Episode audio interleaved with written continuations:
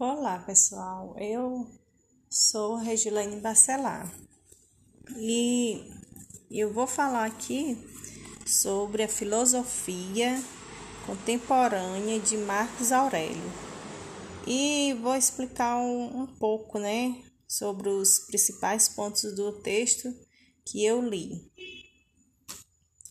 A filosofia contemporânea. A filosofia contemporânea é a maneira de pensar racionalmente desenvolvida desde o final do século XVIII até os dias atuais, são hoje.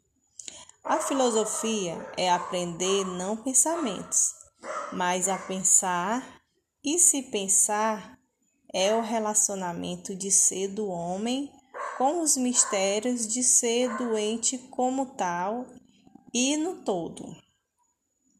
Nesse relacionamento é que o tempo vem a ser propriamente tempo e história.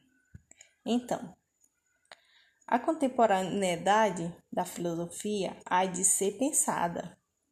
Então, no exercício de aprender a pensar é preciso medir-se também, né, como um desafio de ser contemporâneo da contemporaneidade da filosofia.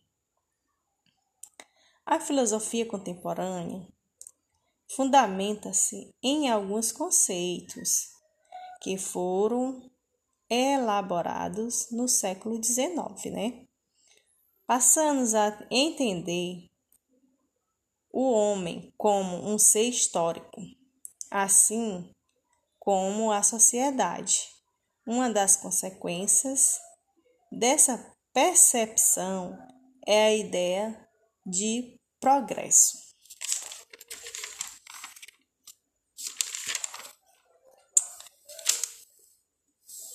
A filosofia e o hoje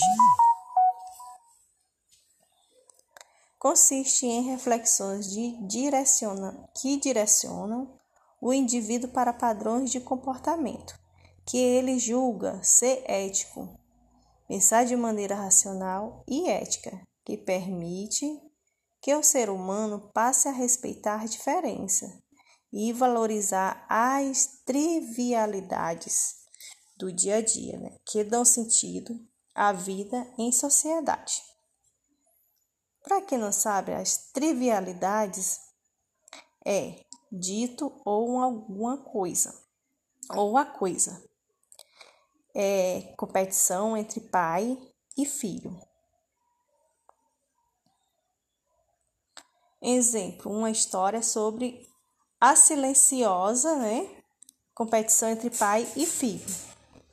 Contemporâneo não é nada fácil, né? De fato, ser contemporâneo, ser contemporâneo de si é muito mais do que ser coetâneo do próprio mundo em que se vive, ou melhor, em que se é vivido. Coetâneo é, é o que significa que ou que da mesma época contemporânea. Dependendo de como se dá o declínio, se como decaimento ou se, como passagem, muda o sentido das crises e os caos. No decaimento se dá o sentido inautêntico de crise, ou seja, o que falta autenticidade. Espúrio ou falso, que é a autenticidade. O declínio, o acaso, porém, se dá também como passagem para outro princípio. Neste caso, o declínio o declinar tem um sentido trágico. Trágico não só no sentido usual da palavra, de desgraça e infortúnio, trazido por uma fatalidade, mas sim trágico no sentido poético, de um combate entre os opostos, luz e escuridão, liberdade e destino, em que aquele que combate só vence à medida que declina, ou seja, a importância e significados do mesmo. E é isso aí que, é, que deu para pegar esses pontos do texto.